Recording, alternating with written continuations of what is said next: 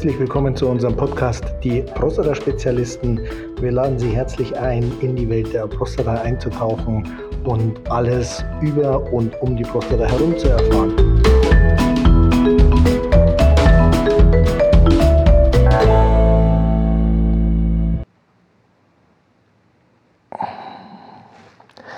Herzlich willkommen zu einer neuen Folge unseres Podcasts Die Prostata-Spezialisten. Heute mit einer ganz neuen Konstellation, nämlich mit der Frau eines ehemaligen Patienten von mir. Den Namen haben wir geändert. Für heute ist die Angehörige bzw. die Frau, Frau Müller.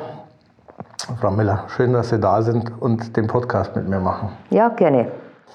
Initial auf die Idee bin ich gekommen, den Podcast mit einer Partnerin zu machen, weil meine Mitarbeiterin zu mir gesagt hat, dass über die Hälfte der Anrufer, die Termine ausmachen, Frauen sind, die für ihren Partner den Termin ausmachen. Und ich mir gedacht habe, also es war für mich völlig neu, ich wäre überhaupt nicht auf die Idee gekommen, dass es in so einer hohen Anzahl ähm, wirklich die Frauen sind, die ihren Mann im Prinzip zur Therapie treiben. War das bei Ihnen auch so? Also ich habe den Termin auch bei einer ausgemacht, das stimmt. Ähm, ich habe jetzt meinen Mann nicht zur Therapie getrieben, sondern bei ihm war die Situation so, dass er innerhalb von vier, fünf Wochen sofort zur Operation sollte. Er hatte Prostatakrebs, das war erkennbar. Er hat sich damit auseinandergesetzt. Natürlich waren wir erst einmal vor den Kopf gestoßen, erschrocken. Was ist los? Äh, was heißt Krebsoperation? Äh, hinterher mit äh, sonstigen Bestrahlungen, mit eineinhalb Jahr lang nicht mehr im Beruf tätig. Du setzt dich erst einmal mit dem auseinander, was dir der Facharzt sagt. Und dann hat mein Mann gesagt, nee, das mache ich nicht. Ich laufe nicht mit äh, 60 mit den Oberschenkel in Urinbeutel umeinander ein halbes Jahr lang, weil man weiß ja nicht, ist es hinterher wieder alles in Ordnung oder ist es nicht in Ordnung. Frau, setz dir mal hin, recherchiere, ob es da nicht was anderes gibt. Und dann hat er Sie ins Rennen geschickt? Der hat mir da ganz klar halt, du schaust sowieso aber, was alles ist, was möglich ist, äh, dass man nicht unbedingt äh, Tabletten nimmt. Schau, was alles möglich ist. Und dann habe ich da im Internet ein bisschen umeinander recherchiert, habe dann in München eine ähnliche Institution gefunden, die war damals aber schon in Konkurs gegangen, also das war nicht möglich, da irgendwas zu äh, machen. Und äh, habe dann geschaut, dann gab es in Heidelberg noch so ähnliche Geschichten und kam dann auf ihre Internetseiten und auch auf die Heilpraktikerin, die Frau Blank. Mhm. Und dann sind wir erst einmal zur Frau Blank. Die hat uns das dann einfach einmal erklärt, um was das geht und wie es geht. Und das hat ihm ganz gut gefallen. Mhm. Und dann haben wir ihm da einen Termin ausgemacht. Und äh, dass ich heute da sitze, ist unter anderem auch deswegen, weil mein Mann gesagt hat, der Dr. Meier, das ist der Einzige, dem ich was glaube und dem ich vertraue. Sonst hockt ich heute gar nicht beim Podcast. Das, ist, das, freut mich natürlich, ähm, dass dem so ist. Hat denn die Prostata vor dieser Verdachtsdiagnose bei Ihnen überhaupt irgendeine Rolle gespielt oder war das, man wusste, dass es die gibt, aber war weit weg? War eigentlich weit weg. Gut, es waren die letzten Jahre immer wieder die äh, PSA-Zahlen einfach äh, höher, aber dann wieder runden. Das war so ein ewiges Fallen, Gehen und sonst noch was. Und dann war er halt schon drei, vier Jahre überhaupt nicht mehr in Behandlung. Und so wie es halt bei Männern typisch ist, müssen Frauen da einfach anschieben und dann halt gesagt, jetzt lass halt einfach einmal wieder untersuchen. Das tut ja nicht weh. Und äh, dann ist er zum Urologen gegangen und da war eben dann sofort die Diagnose durch diese Tastgeschichte. Dann wurde auch eine Biopsie gemacht, was er halt nicht mehr machen lassen würde nach der allen Informationen, die wir jetzt wissen.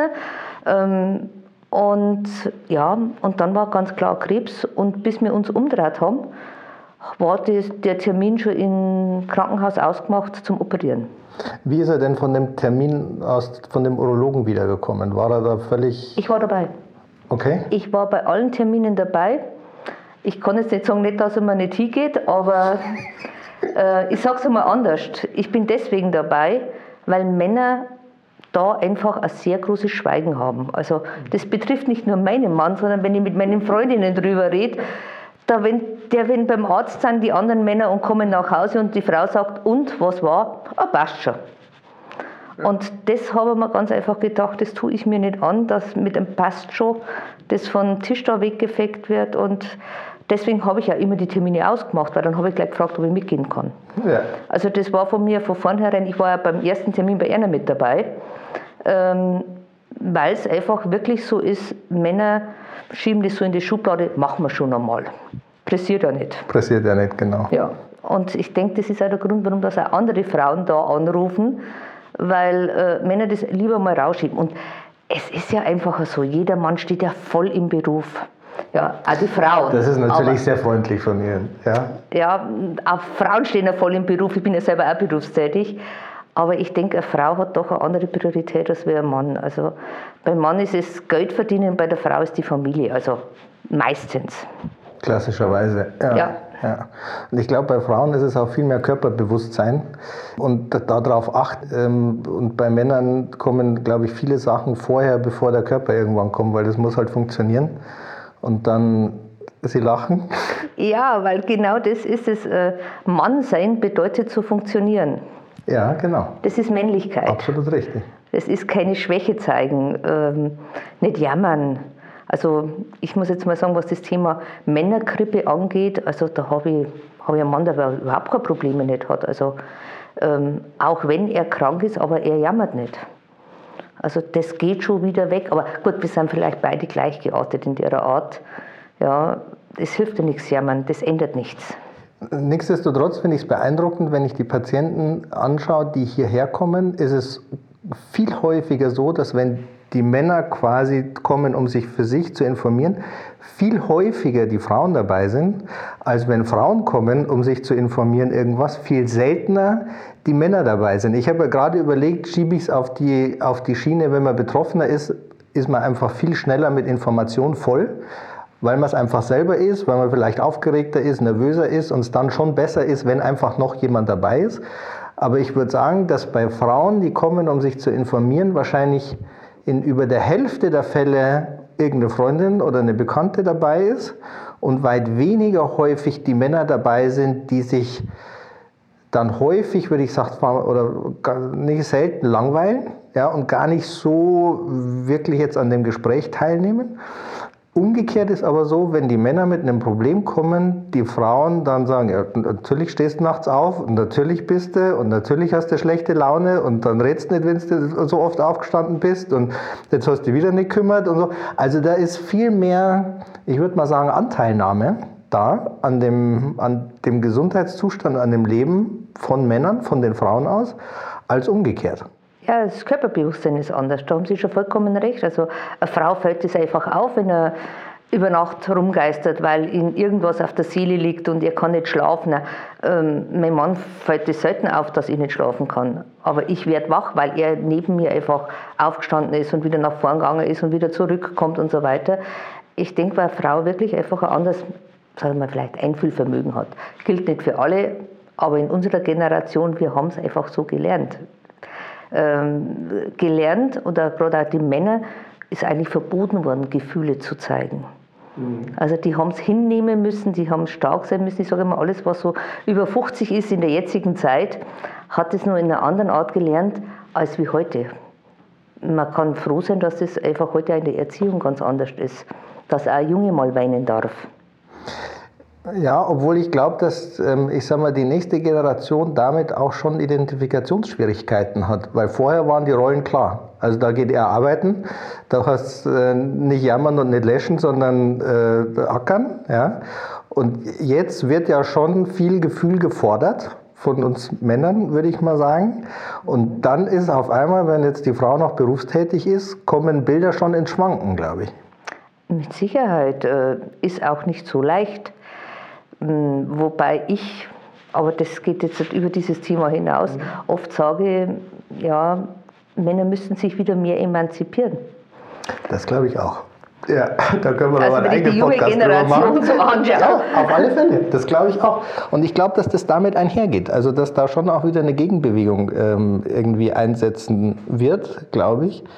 Ähm, aber ja, zurück nochmal zur, zur, zur Prostata. Warum war es Ihrem Mann denn so wichtig, sich nicht operieren zu lassen? Das ähm, ist ja jetzt, ich sag mal, wenn er sich das Kreuzband gerissen hätte, wäre er ja wahrscheinlich, äh, wenn es eine OP-Indikation gegeben hätte, ähm, mit weit weniger Emotion zur Operation marschiert, vermute ich, als wenn es jetzt um die Prostata geht. Ähm, ich denke, das sind zwei Gründe. Einmal ist es äh, das Thema Prostata, weil das einfach mit Männlichkeit verbunden wird.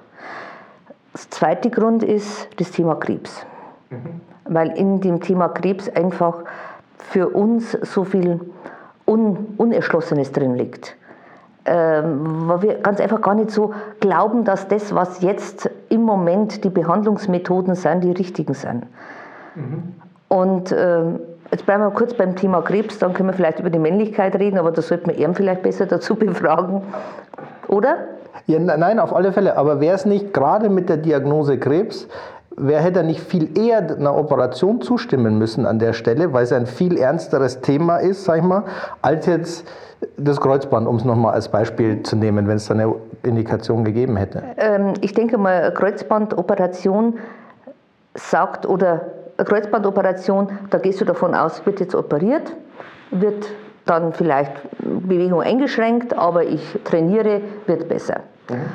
Krebsoperation sagt eigentlich aus, wird operiert und dann schauen wir mal. Ah, okay. Ja, das heißt, äh, du weißt ja gar nicht, ob es nach der Operation beendet ist. Mhm. Wenn Sie jetzt sagt, Krebsoperation, wir nehmen den Krebs raus und dann musst du halt noch ein halbes Jahr warten und dann passt's. Ähm, in der Erfahrung oder im bekannten Freundeskreis, du hörst ja Krebsoperation, dann bei dem Einkommen Metastasen. Der andere, der braucht äh, Bestrahlung, der nächste, der braucht jenes. Der andere, der hat äh, fünf Jahre lang überlebt, aber nicht mehr gelebt. Mhm. Also das heißt, es ist viel, viel weniger überschaubar als eine, äh, am Beispiel eine Kreuzbandoperation, weil man einfach gar nicht weiß, wer kriegt die Chemo, wer kriegt die Bestrahlung, bei wem funktioniert es wirklich, wer muss dann nochmal das sind so viele Unabwägbarkeiten drin. Du, du, du weißt nicht, was passiert dahinter. Ja.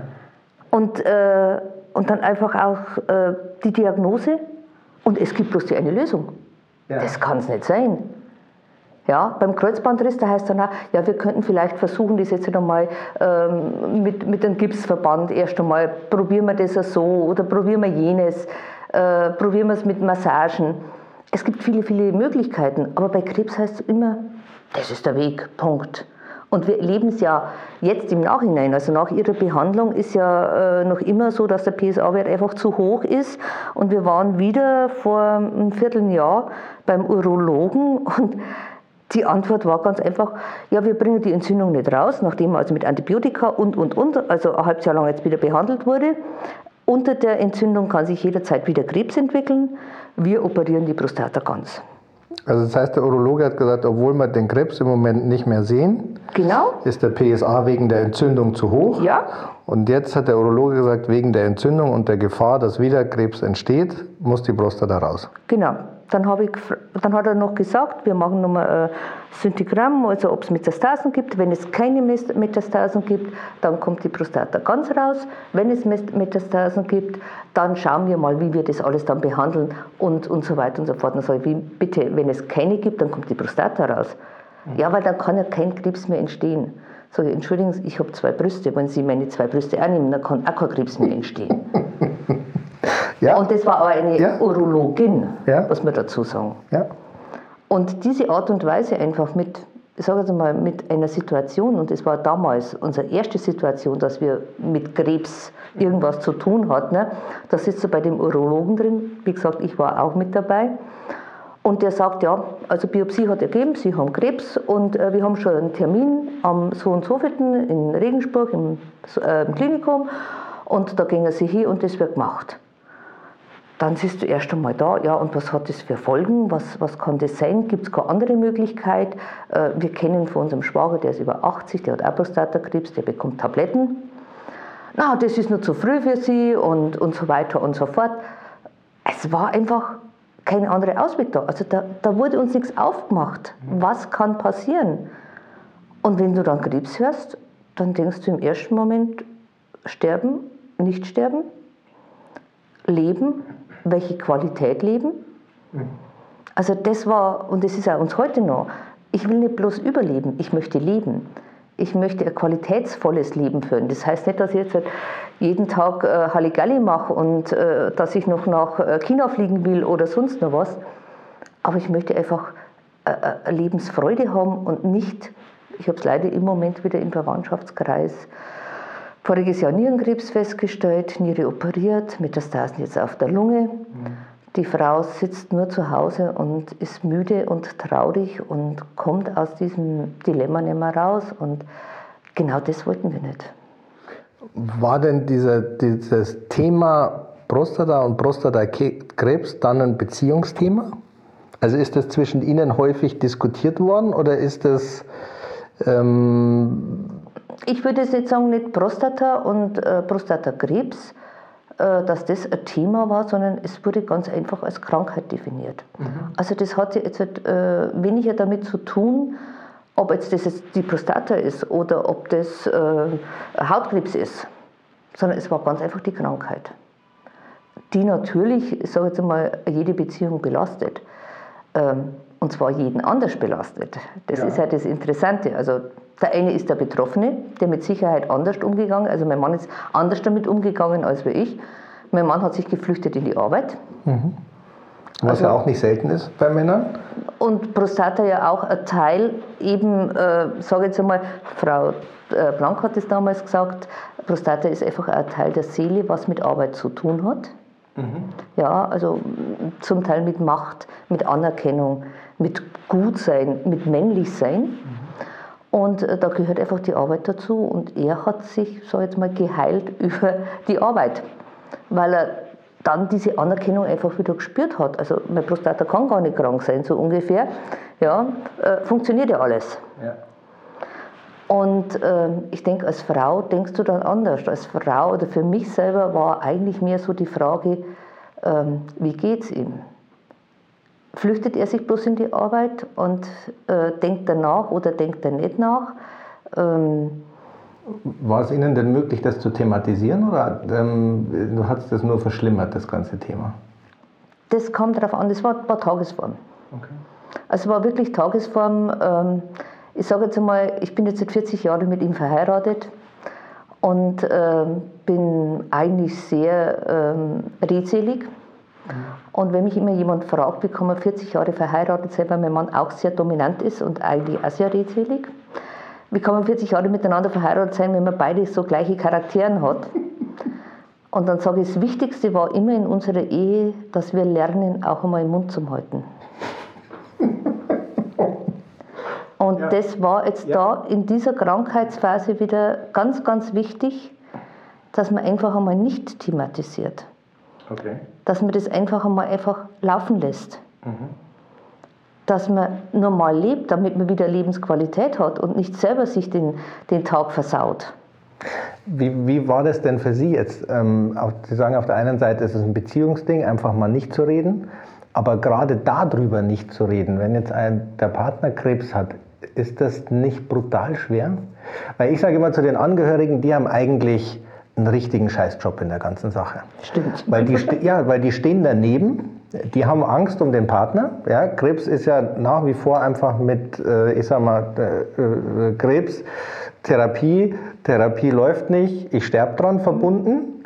Genau. Ähm, auch wenn es jetzt häufig vielleicht gar nicht wirklich so der Verlauf ist, aber das ist ja was damit verbunden ist. Und man kann jetzt selber nur eingeschränkt zum einen was machen und schon gar nicht entscheiden. Also man steht ja hilflos daneben und hat Angst, mehr oder weniger.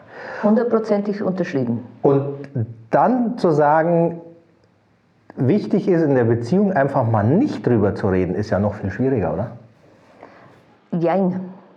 Ähm, man muss natürlich den, den, den Partner beobachten.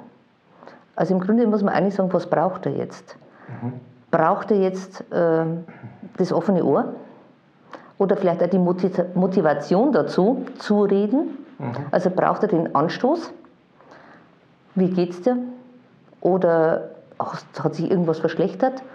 Musst du über Nacht öfters mal aufstehen? Fällt mir zurzeit gar nicht so auf, obwohl man natürlich hundertprozentig angespannt ist, aber ähm, ihn einfach auch zu motivieren, dass er mal ein bisschen rauskommt. Oder braucht er jetzt eigentlich mal seine Ruhe? Will er gar nicht drüber reden. Aber ich denke mir, wenn man als Partner kriegt man das mit, also wie er darauf reagiert, auf solche Scheinfragen, ähm, dann weißt du schon, okay, er checkt, er will aber seine Ruhe. Ja? Oder er merkt ganz einfach, okay, ich will darüber reden. Ich denke, ähm, schwierig ist auch, mit anderen darüber zu reden.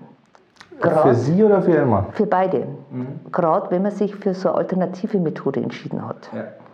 Also das war eigentlich so das größte Problem in dieser Anfangsgeschichte, weil man ist ja selber unsicher. Ja, ist der Weg jetzt richtig? Ähm, vom Hausarzt wirst du verurteilt, weil du den Weg Galvanotherapie eingeschlagen hast. Ähm, und er ja eigentlich äh, nur den PSA-Wert jedes, jedes Mal das Blut nehmen darf, weil das wird bezahlt, alles andere wird nicht bezahlt. Dann gehst du zur Krankenkasse und fragst, was gibt es für Möglichkeiten und die, die erklären dir, hm, Operation mit Nachfolge und so weiter hätte 100.000 gekostet, das hätte er alles bezahlt bekommen. Aber das, das ist nicht garantiert, dass das passiert. Dann habe ich gesagt, gut, habe ich gesagt, dann zahlen Sie es in fünf Jahren nach. Ich, wenn es garantiert ist. Ja. Keine Chance. Also da wirst du einfach wirklich vor den Kopf gestoßen und dann kommt natürlich Verwandtschaft, Geschwister, dann kommen Freunde. Ja, seid ihr wahnsinnig? Ja, da haben sie so viel bei äh, Heilpraktiker, bei Beschwörer gewesen und glaubt ihr denn das und muss denn das sein? Und was kostet denn das? Da hat mein Mann als Antwort gegeben, du, ich habe 30 Jahre geraucht, du hast mich nicht einmal gefragt, wie viel Geld das ich ausgegeben habe. Ja, und das ist ja wieder sehr ehrlich. Ja. Ist ganz einfach so. Und ich denke, du kannst eben dann auch mit anderen ganz schwer drüber reden. Wie ging es Ihnen denn damit? Mir selber? Ich bin eine alte Internetrechercherin. Also ich habe mich ganz einfach über das Internet informiert. Äh, wenn ich wieder Zweifel gehabt habe daran, bin ich ins Internet gegangen. Und ich hatte eine Situation einmal hier im Haus bei Ihnen, in, im Wartezimmer, da saß ein Mann drin. Und also wenn mein Mann behandelt wurde, saß ich ja immer im Wartezimmer, habe die zwei, drei Stunden gewartet. Und in dem Wartezimmer saß ein Mann und da ich ja sehr kommunikativ bin, habe ich den Mann natürlich angesprochen. Habe ich gesagt, sind Sie selber in Behandlung? Nee, hat er gesagt, meine Frau ist da. Und dann sage ich, darf ich fragen, welcher Krebs? Sagt er, ja, Darmkrebs. Ihr geht es nicht so gut, sie ist schon operiert. Sie macht jetzt die Galvanotherapie eigentlich aus, als Hoffnung, als Initialzündung. Und wir haben da recherchiert und die haben dann festgestellt, dass in China eigentlich immer zuerst Galvano äh, eingesetzt wird. Und, äh, das, und der hat mir das dann so erklärt, ob stimmt, weiß ich nicht.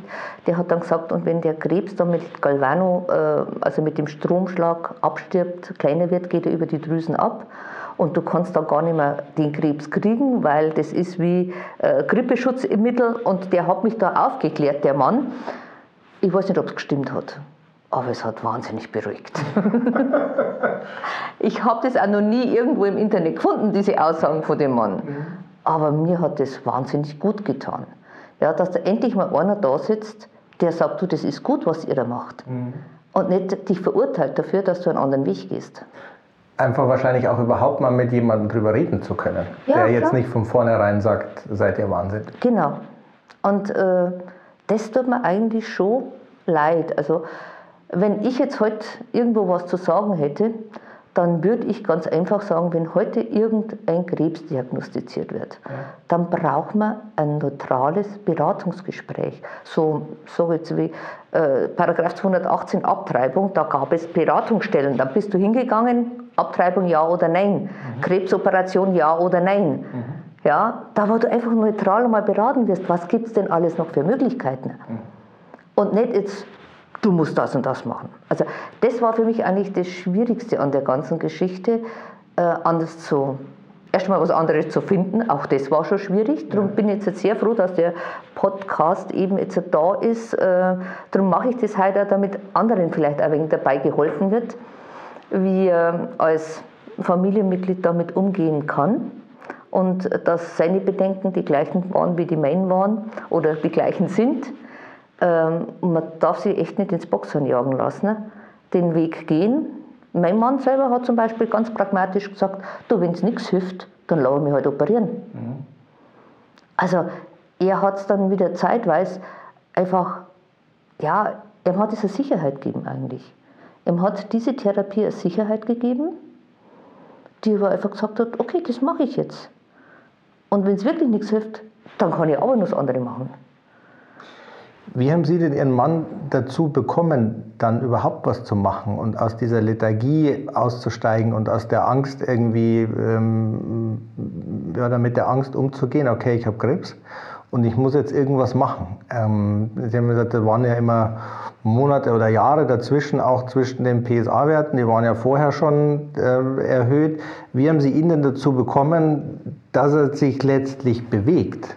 Ja, das ist natürlich schwierig. Mein Grundsatz Satz ist immer, er ist über 18, er muss selber wissen, was er tut und er muss das auch selber verantworten. Aber natürlich hat man es als Frau einfach immer so im Hinterkopf ähm, und man hat halt immer, ich sage mal auf Bayerisch, genörgelt. Mhm. Jetzt schau mal, dass du was machst, jetzt schau mal, dass du gehst.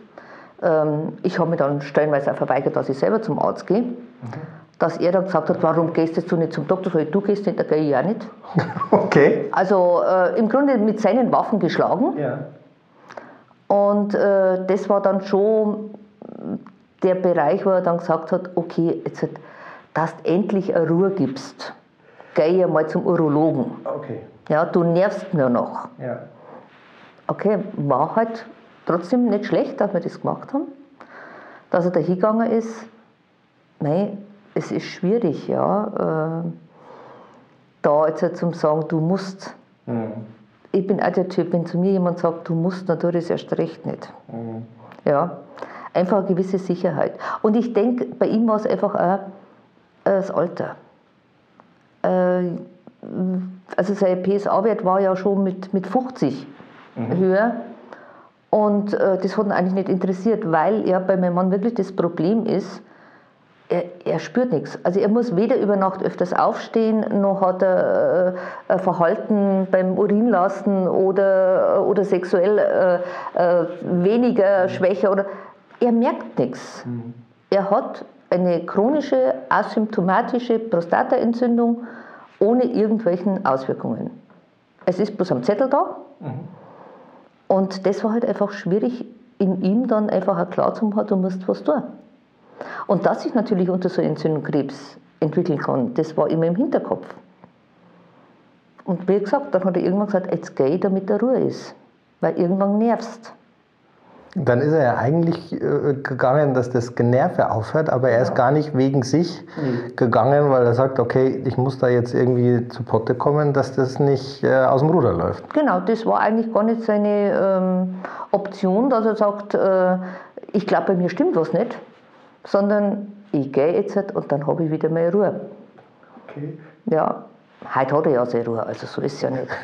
ja, aber es war einfach der richtige Zeitpunkt.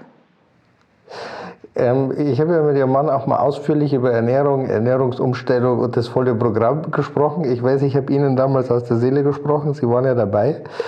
Ähm, er, war, er schien ja relativ zuversichtlich, die, die Ernährung äh, umzustellen, den Fleischkonsum zu reduzieren. Ähm, wie war das für Sie oder wie war das zu Hause? Also das größte Problem ist bei Ernährung ohne Fleisch die Brotzeit. Und zwar nicht die Brotzeit am Samstagabend äh, oder unter der Woche abends wird ja sowieso gekocht, sondern die Brotzeit zum Mitgeben. Okay. Mein Mann ist äh, beruflich für im Auto unterwegs. Und äh, da gibt es halt Wurstbrot und Essiggurken dazu. Mhm. Und äh, dann stellt man das einmal ein bisschen auf Käsebrot um. Das geht einmal acht Tage, aber dann schmeckt das auch nicht mehr. Dann stellt man auf diese vegane Wurst um. Nach 14 Tagen hängt er die hinten raus, weil das ist einfach auch nicht das, was du an Wurst gewohnt bist. Und dann hast du ja auch immer nur noch drei Sorten. Zu Hause kocht man natürlich, also wir haben schon immer in der Woche zweimal Fisch gehabt, wir haben schon immer in der Woche mindestens einmal Mehlspeisen gehabt oder zweimal sogar von Pfannkuchen über Rauernudeln, über Dampfnudeln und sonst noch was. Also das Kochen selber war nicht das große Problem, ohne Fleisch zu leben, sondern es ist wirklich äh, bei ihm das Thema Brotzeit. Okay. Ähm, es ist das Thema Wurst. Und wir haben ja dann einmal, nachdem äh, der PSA-Wert extrem hoch war, wir vermuten nach der ersten Corona-Impfung. Mhm. Vorher war er wie immer und nach der Corona-Impfung war er plötzlich auf 19 oben. Mhm. Das war natürlich ein Schock. Jetzt wieder, wow. Ähm, dann haben wir in Absprache mit Erna dann ähm, diese Geschichte mit Saftgras gemacht. Ist für ihn, ich habe es ja nicht machen müssen, aber wir haben in dieser Zeit also wirklich vegan gekocht und gelebt. Also wenn er das dann durchzieht, sechs Wochen lang, dann zieht er das durch. Aber geschmacklich habe ich ihn wirklich bewundert, dass er das ausgehalten hat. Also ich glaube, ich hätte es nicht sechs Wochen lang ausgehalten. Mhm. Äh, ist nicht das, was wir an Kulinarik verstehen. Ja. Aber er hat erstens mal abgenommen und zweitens war der PSA-Wert unten. Ja. Hat sich rentiert. Ähm, aber hinterher war natürlich schon der nächste Rinderbraten oder äh, der Rehbraten, das war natürlich das Highlight. Mhm. Also es ist nach wie vor schwierig, äh, weniger Fleisch zu essen oder weniger Wurst zu essen eigentlich. Und es geht mir auch, wir haben ja gerade darüber gesprochen, dass Sie jetzt halt fleischfrei leben.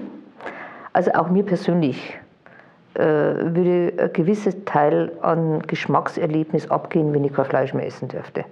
Wir haben das eine Zeit lang gemacht, aber so richtig gut essen ist das nicht. Also wir kochen nicht schlecht, aber also unter gut Essen und, und äh, das ganze Prozedere, was zum Essen gehört, also geschmacksvoll essen und, und diese einzelnen Facetten zu erkämpfen und auch, und auch ja, zu erschmecken und, und ein Wein dazu. Und also das ist, glaube ich, einfach unsere Gewohnheitsgeschichte. Wir sind das seit 40 Jahren so gewohnt.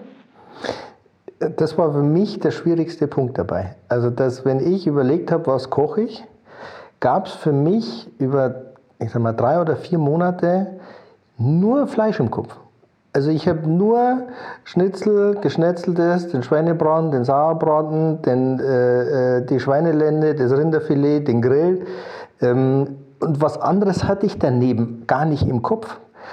Und das hat wirklich weit über ein Vierteljahr gedauert, bis sich das so ein bisschen verschoben hat und mich dann auch Fleisch, aber auch Nudeln, auch Reis oder Curry, auch Gemüsepfannen, auch und dann so wenigstens nebeneinander gab. Da war ich schon froh, weil dann für mich dieser wahnsinnige Kraftaufwand immer in nicht Fleisch denken auf einmal zu ähm, auch Curry denken oder auch Gemüse denken oder sowas hinkam und ähm, Mittlerweile ist es noch besser geworden. Ich habe es immer noch nicht ganz weg.